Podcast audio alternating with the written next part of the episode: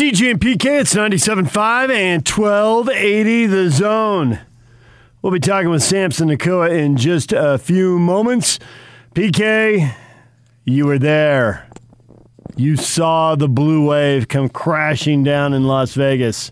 Cougar fans everywhere. And then BYU won the opener, as they were supposed to do, 24-16. What'd you see that we couldn't see on TV? What do you know that we don't know? You were tweeting out some stuff. I'm like, PK's on the road talking to people. That's where you get them relaxed, and they start yakking.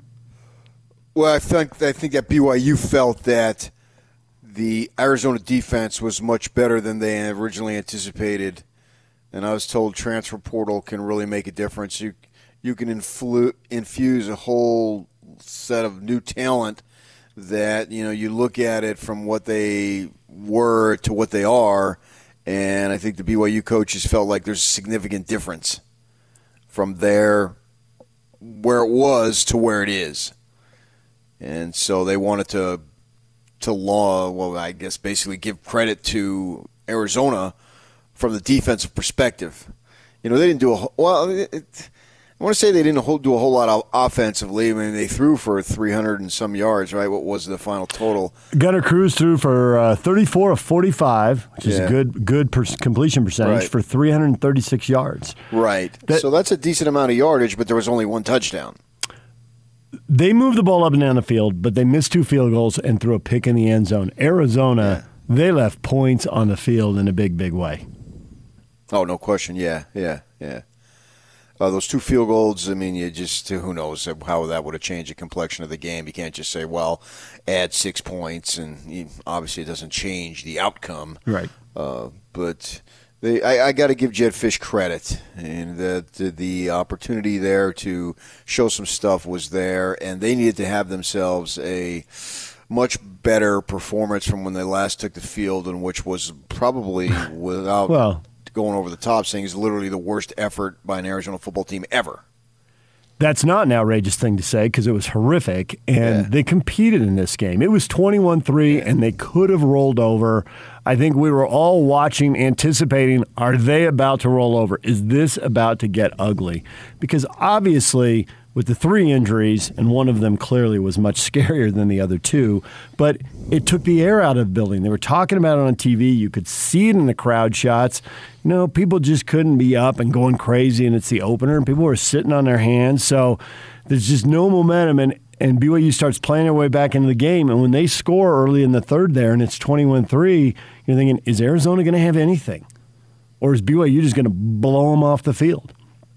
And credit the Wildcats for competing, because it could have gone, it probably wouldn't have gone to 70 points because it was late enough in the game, but it could have ended up looking a lot like that Arizona State game. It could have been really embarrassing.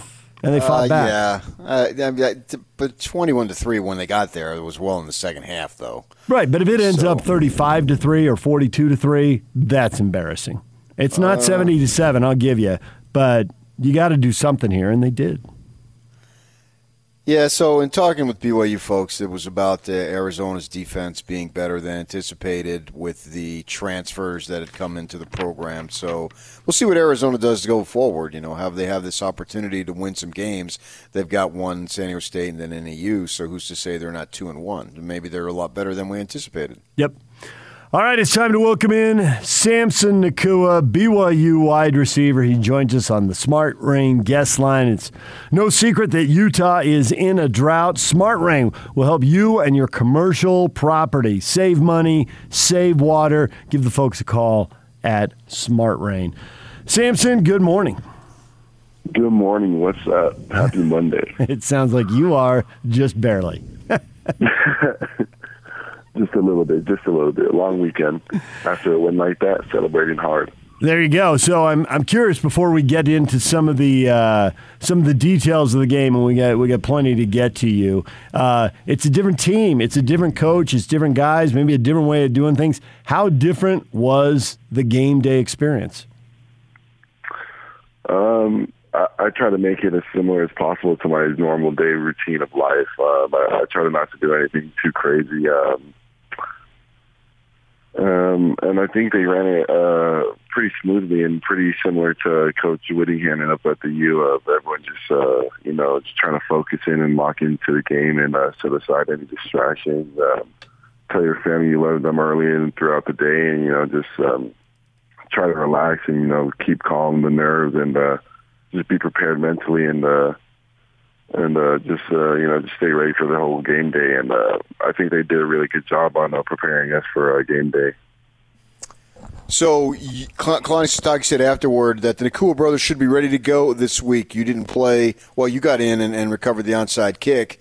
So, I mean, it's clear, Samson, without your ability to cover that onside kick, it could have made all the difference in the world. But I'm basically saying you won the game for BYU by covering that onside kick. But your coach said he thought the two of you guys would be back this week against Utah. Is that your line of thinking? Yes, for sure. Me and Puka are feeling good. We're just here to help the team in any way possible. And we were sad that we weren't able to make it out on the field this past weekend. But, we're working hard. We've been doing a lot of rehab and treatment, and we're feeling good this weekend. And today's our first day of practice. And so we're just going to get rolling today and see how we're feeling and what's the moving game plan for this week. So I'm curious the impact the injury had on the game early on, and we know how the fans felt about it, and it seems like there is some good news, but it seemed like that changed everything you would think about a season opener, watching a teammate on the field for 17 minutes. Sorry, I'm going to need you to repeat that. Just watching that game, the normal pomp and circumstance and energy of a season opener, and then you have a teammate go down with what looks like a really serious injury. Apparently, it's not nearly that bad, but a 17-minute stop in the game, that was hard to watch. They actually on TV cut away to the studio show. I'm just wondering about your interaction with your teammates during that. It was scary, honestly, to see Keenan go down like that. I was right there on the sideline, honestly, right there watching him play right next to Keenan. And to see him go down, it was honestly one of the scariest moments for everybody on the team. Kalani was able to pull it together and had one of our teammates say a prayer. And I think it just made everyone realize, this game you can't take for granted. This game is unforgiving, and it could end at any time, and we just don't know. And we just gotta play like it's the last time we could ever play. And we're just thankful to see that Keenan's doing a lot better, and we were able to rally together and get our minds right, and pull out the win for Keenan. And it was scary, but Kalani kept us updated, and we're just happy to have him and him have no serious injuries. How much improvement do you expect from the offense from game one to game two? I expect it to just be more clean, more flowing, more better execution this next week. Last week we did pretty good, but I know we can do better, and I know we have a lot to fix up, but we'll be good. Today's the first day of just getting things right and getting things flowing, and we're ready. What's the number one thing you'd like to see fixed and changed and improved? I think there's just little assignments, cleaning up in the details and the little details. Our coaches always talk about the little details that will win us a game, that separates us from being good and great. And it's just a little picking up assignment, little picking up block assignments. Details in our route running, details in our alignment of running, of where we are aligned in the play. I think it's just the little things, honestly. We did good in the big plays. Players that we needed to make plays, and it's going to be fun this week, honestly. It's just a little detail that's going to separate who's going to win this game. So you were with the Utes, obviously, for a number of years, and this is a rivalry game. Some people with Utah, I don't know about the players or the coaches, but fans, they want to downplay the rivalry. From your perspective when you're with the Utes, how big was the BYU game? Oh my goodness. It wasn't the main focus of Utah, but when the game came around, we were locked into them. Definitely no distractions. We had the whole football facility over there lit up. Every TV screen over there is playing old football games of Utah beating the crap out of BYU and stuff. So it's pretty intense over there, honestly. We don't mention the name over there. It's a team down south. It gets intense over there, honestly. So Kyle will play it off and try to talk about BYU with never, ever using the letters BYU or the word Cougars.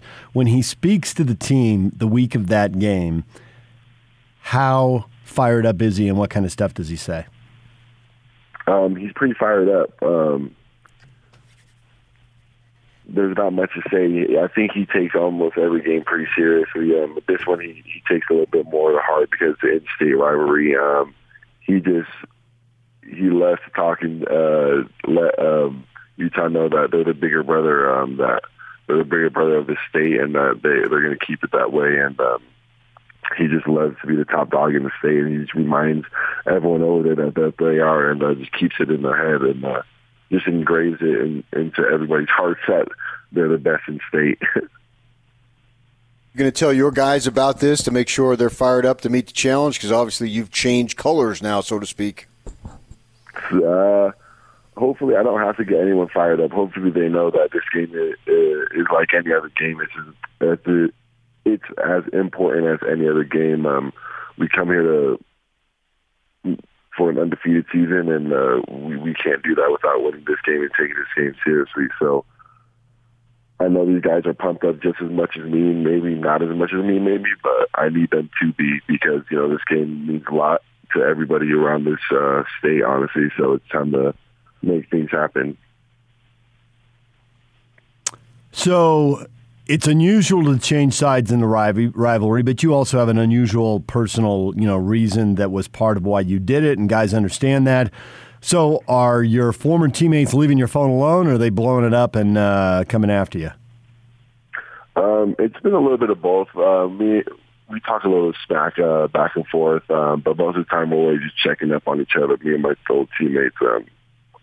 Those guys are my brothers for 4 to 5 years, and I wouldn't change a thing of being over there. And we talk a little bit, chatting back and forth, but, we're always just checking up, making sure everyone's good, making sure everyone's living life and is happy. And it's been good. It's been fun, honestly. We talk a little smack, but nothing too crazy.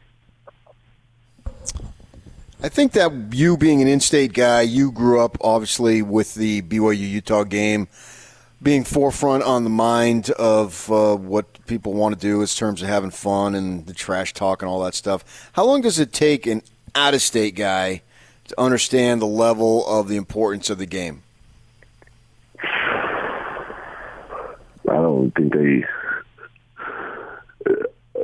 I think as soon as they step into the state of Utah, they feel the rivalry. They hear about the rivalry, like the Holy War. The Holy War is one of the biggest rivalries in the country, in the states right now. So I'm pretty sure even them not even being part of the church or not even being from Utah, they've heard about it. And especially when they get here, they know. They can feel it. Everyone's in their ear about it, and they just have to join in. It's either you join in, or you're in the way, and it's been fun. When they come out for warm-ups, is it different then? Can you look at guys when you're warming up well before the game and say, it already feels different, doesn't it? You better be ready. You know what you're in for here. Yeah. The warm-ups you can definitely feel, especially this past weekend. You could feel who was ready and who wasn't. And it was a good thing. Kalani gave a great talk before the game, and I think it calmed everyone's nerve down, and it got everyone a little more focused in. And I think this week, I don't know if anyone has to say anything. If they do, I don't want them on the field with us. I need them to have their own self-motivation, and I need them to be ready mentally and to come out and ball. Like this game is, you guys already know, this game is one of the biggest games of the year, and I just need everyone to be on their A game. From the player perspective, going back to last year, How much more fun was it this year to have fans in the stadium because you didn't have any last year?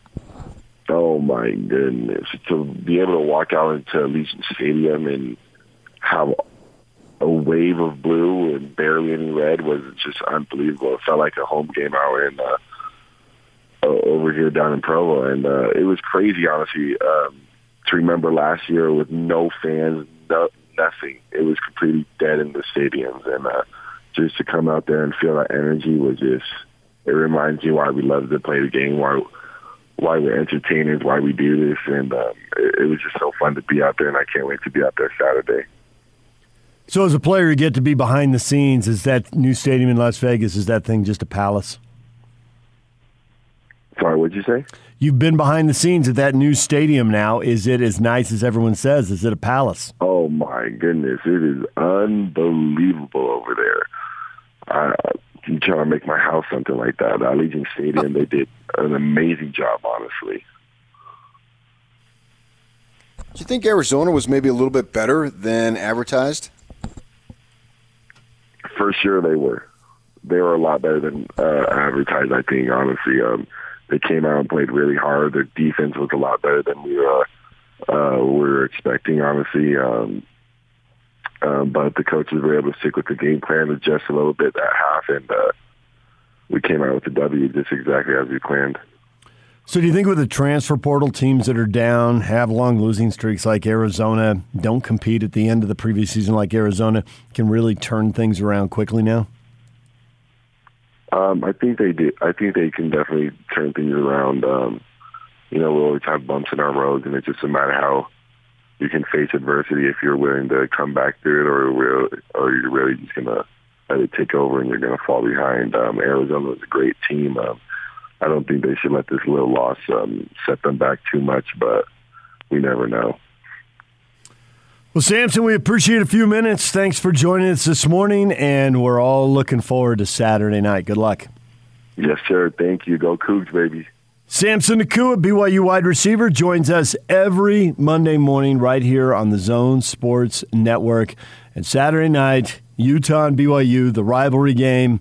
Sounds like the in-state guys and the transfers who don't know anything about it will be up to speed quickly, PK. Kyle's behind the scenes, as we all suspect he is, letting people know we're Big Brother and it needs to stay that way.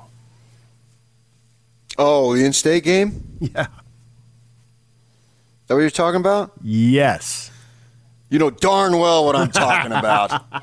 Nice. Don't say the letters BYU. Don't say the word Cougar. But behind the scenes, let all the players know you have to win this. Yeah, have to. That might be a little bit too strong. It's BYU for them. They don't have the conference. Not till later on this week, by the way. There, maybe in the next week. I told you it would be soon. All these sources we can have on, all the experts from the country, wherever you want to go. You can get it right here in the morning show. I told you last week that it would be much, much sooner rather than later. And I think that's where we're headed. In conversations over the weekend, it reinforced what I already believed. But nevertheless, for now, they're not in the league. Utah can still accomplish great things by losing the game. But the great thing about it is, at least with the Whittingham situation there, having played there and his family just so intense about it, that it does mean a great, great deal. Maybe down the line it won't be when they go forward, although I think Morgan Scali will be the next coach, and so he'll still have it in his blood. Going forward, too. But, yeah, this is a gigantic opportunity for both teams to make an early season statement. They can still accomplish great things if whoever loses the game, and obviously there'll be a winner and loser, so it's not like your season is over by any stretch. For the Utes, theoretically, they could still go to the college football playoff, although the performance by the North Division yesterday, Saturday, sort of makes it more difficult because right now the Pac-12 North is an absolute joke and an embarrassment, whereas BYU, the playoff probably isn't in consideration right now. We'll see what happens with the newly reconfigured Big 12 and what they do with the playoff in the years to come, but they can still accomplish a great deal. Nevertheless, both teams want to win for different reasons. The streak is something you want to keep going, and the streak is something you want to end. It's obvious. So I'm curious how much more you heard. Because you did say stuff before 2022, 2023. It doesn't sound like it'd be anything later than that. You're talking about when they join the conference. Yeah. And will it be just one, or will they announce something with all the teams? Although the other teams are in leagues, and so the timeline may be a little different. Right. Yeah, the AAC, what is their, is it like a year and a half or something that they have to give? 27 notice? Months. Everything's negotiable, guys. It is. Because UConn paid $17 million to make it 12 months. Okay, that's what it was. That's where I was getting that, because there's so much information out there, and I haven't been focusing. I don't have any Big 12 sources. All my stuff is coming from local, so I'm not getting stuff from out of the Big 12. Where I think that all these people outside of our area, that's where they're getting stuff from, the Big 12 people.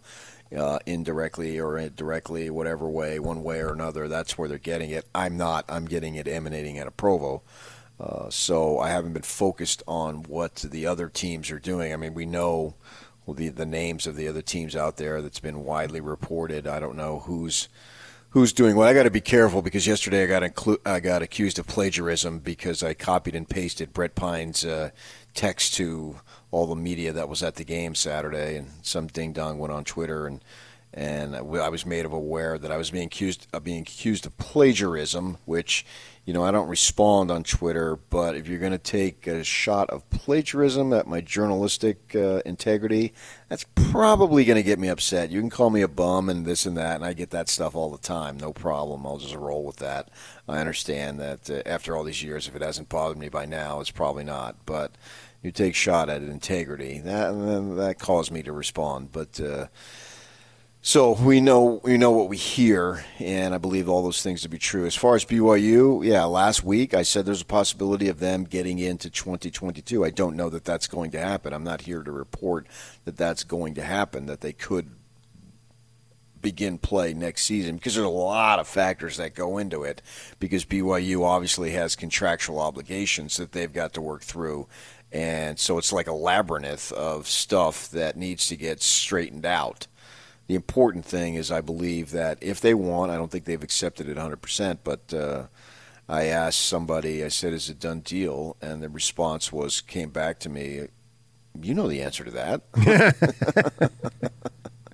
So, although I will say, though, having gone through this before, and I've used this example plenty of times, that when I was told that they were going to go into the WAC, and then less than 90 minutes later, I go to the gym, and across the screen on the bottom there, on the television, I see the teams that were leaving the WAC to join the Mountain West, when I had just been told that everything was set up.